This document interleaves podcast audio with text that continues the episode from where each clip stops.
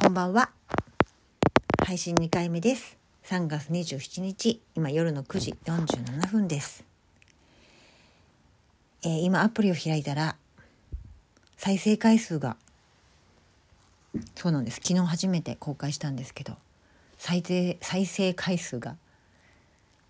いきなりアプリを開いたら現れていて、わっってびっくりしました。聞いてくれた人いたんだって。すごく嬉しかったです。聞いてくださった方ありがとうございました。なんかすごい嬉しいですね。自分のためになんかこう自分の日々のなんか心地よく幸せに幸せな方に生活を変えていくセルフムーブメントの記録として始めたんですがそれでもやっぱり聞いてくださる方がいるっていうのがなんかまた次もやろうっていう力に後押しになってくれるっていうことがすごい感じています。嬉しい。えー、今日はですねあのちょっと四国での出来事を話そうと思っていてこの間家族であの子供の就職祝いと卒業祝いとあと私の育児卒業そして今まで頑張ったご褒美として旅行に行ってきました。で娘のリクエストで父母ヶ浜っていうところに行ってきてあの夕日のちょうどねあの日没の時間を狙って砂浜で波打ち際で撮影してきたんですけど、まあ、そこはなんか日本のウユニ湖みたいな感じでなんかインスタとかで映えてるらしくもう砂浜についてはすごい人だったんですね。でこう砂浜と波こう砂浜にあの結構大きな水たまりがあってでそこの水たまりの向こう側ででも波を背にして撮るとちょうどこう後ろから夕日が照って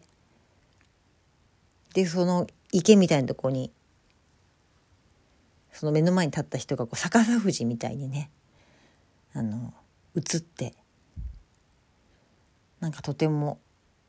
ロマンチックな。ロマンチックって今使わないのかな？うん。なんかとてもいい感じ？な。写真が。うんなんかいっぱい撮ってきたんですけど。で今回あのミラーレス一眼を持ってったんですね。私すごくあの本当にカメラがとっても好きで。であの撮影してる時に後ろから女子20代前半の女子2人組が来てなんかすごくキョロキョロしながらなんかしカメラ撮れカメラで写真撮れそうな女の人いないかなってずっとなんかつぶやきながらずっとなんかうろうろしてるのは分かってでも私も子供たちの撮影に夢中だったので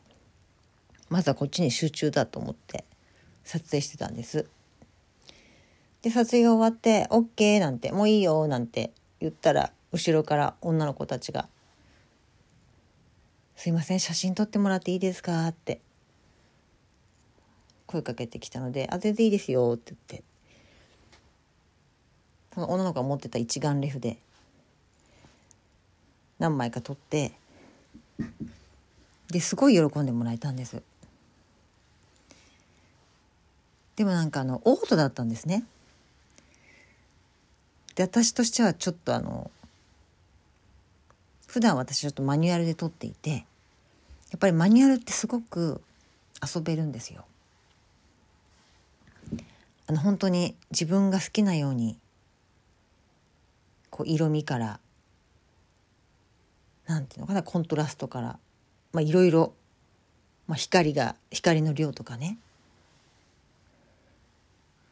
もう全部いろいろ自分で設定できるで本当にいろいろ遊べて撮れるんですけどでこうオートだったんでやっぱりなんかこういまいちこうイメージ通りにとか思うように撮れなくてあこういうふうに撮ってあげたいなって思うのにあいや全然それが出せなくてでちょっとあのお断りしてちょっとあの設定いじってみてもいいですか？ってお聞きしたらあのあ全然いいですよって言ってくださったんでちょっといろいろオートでマニュアルで撮れないかなと思って設定をいじってたんですけど私ちょっとキャノンキャノンのカメラを見たのも触ったのもなんか初めてで全然なんか分からなくてまあ、ちょっと早く撮ってあげなきゃ夕日がと思って焦ったのもあってで結局すぐ見つからなかったんですね。でなのでまあもう諦めてで自分のカメラでも本当は撮ってあげたかったんですけど私があの車の中に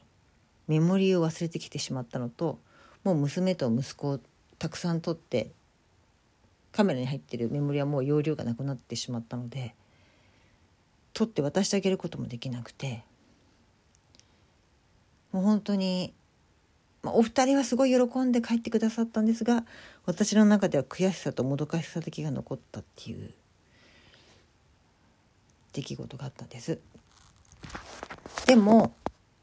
お二人にいやマニュアルで撮れたらもうすごく面白いからって。あのせっかく持ってるんだからマニュアルね。なんかあのそんなに難しくないからマニュアルで取るといいよって覚えたら楽しいよっていうことは伝えて「さあ本当ですか?」って「やってみます」みたいなこと言ってくださったんで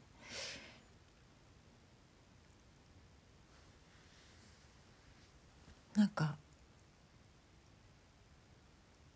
うん、カメラのやっぱり楽しさを伝えることって楽しいなって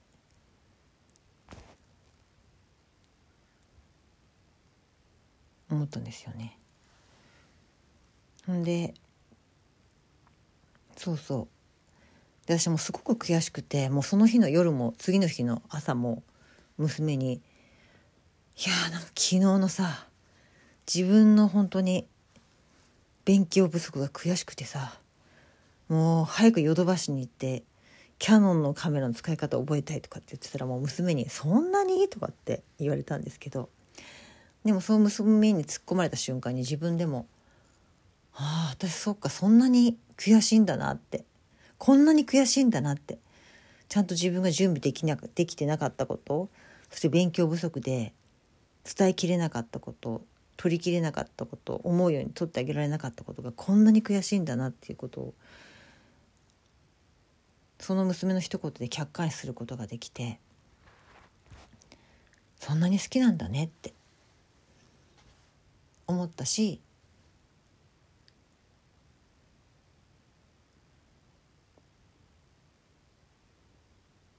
そんなに撮りたいんだねって実感しました。実際本当に頼まれて撮り始めたらすごい楽しかったしなんかもっとどんどんこの海にいる人たちみんな撮ってあげたいみんなのこうナンパするように声かけて撮ってあげたいっていう気持ちがすごくいっぱいもう撮り始めたら楽しくなっちゃってそうでもやっぱりメモリーを十分に持ってきていなかったとかトランクに忘れたとかあともう一つ自分であのすごく旅行用の服装してったのでやっぱりこう汚れ汚したくないみたいな気持ちがどっかにあって集中しきれてなかったなってどこかでそれを気にしながら撮ってたなっていうのもちょっと自分の中の心残りだったんですね。そうだから撮影する時はやっぱりちゃんと準備万端でいたいっていう気持ちもありつつもでもやっぱりどんな状況でも撮れるように撮れるようななんかこう洋服のせいとかにしないどんな場面でも集中して撮影できるようなスキルを自分は磨く時なんだなっていうのをすごくそれが今の自分の課題だなって感じた出来事だったんです。でそれプラス私四国に行く前にある人に、まあ、きっと精霊がどっかで働いてくれるでしょうねって言われてはてなはてなはてなってはてなだらけだったんですけどなんかすごくこの出来事があって四国から帰ってきた時にああこのことだったんだなってすごく感じてやっぱりなんかひらめいて四国だったんですね。なんとなく四国だったんです。それで娘が父母ヶ浜に行きたいってつぶやいた一言。それからたまたま現れた。女子二人組。なんかいろんなことが重なってでもそのことがなかったら今回のことがなかったらああ私人にすごくカメラの楽しさ伝えたいんだなって知ってもらえるとこんなによろ楽しいんだな嬉しいんだな幸せなんだなっていう体験は得られなかったし今回のことがなければ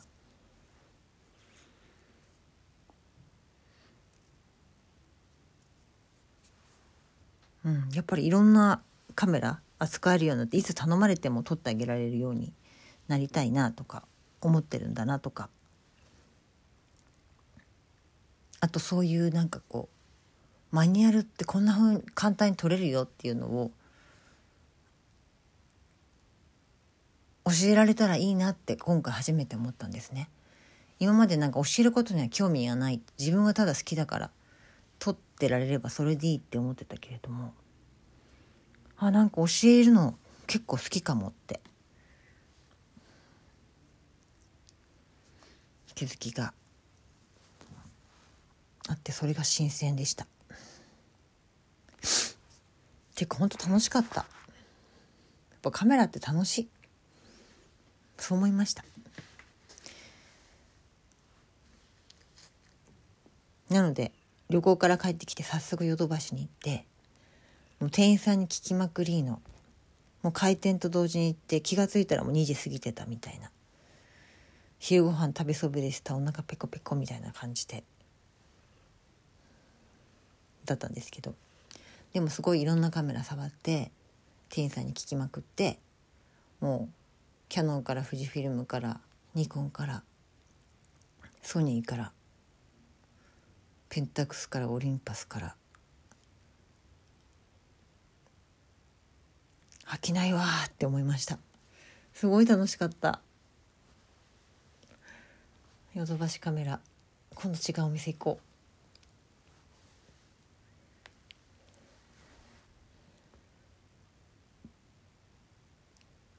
う。はい。そんな出来事でしたうんなんかこのラジオではあの私のその心地よくて幸せな方向に生活を変えていく日々の記録と私の好きそう好きな気持ちがねあの麻痺して消えてしまわないように好きをさらに育てたいなって思っているので今日はちょっとカメラの私の好きなカメラのことで話してみました。聞いてくださってありがとうございました。今日もいい夢を。おやすみなさい。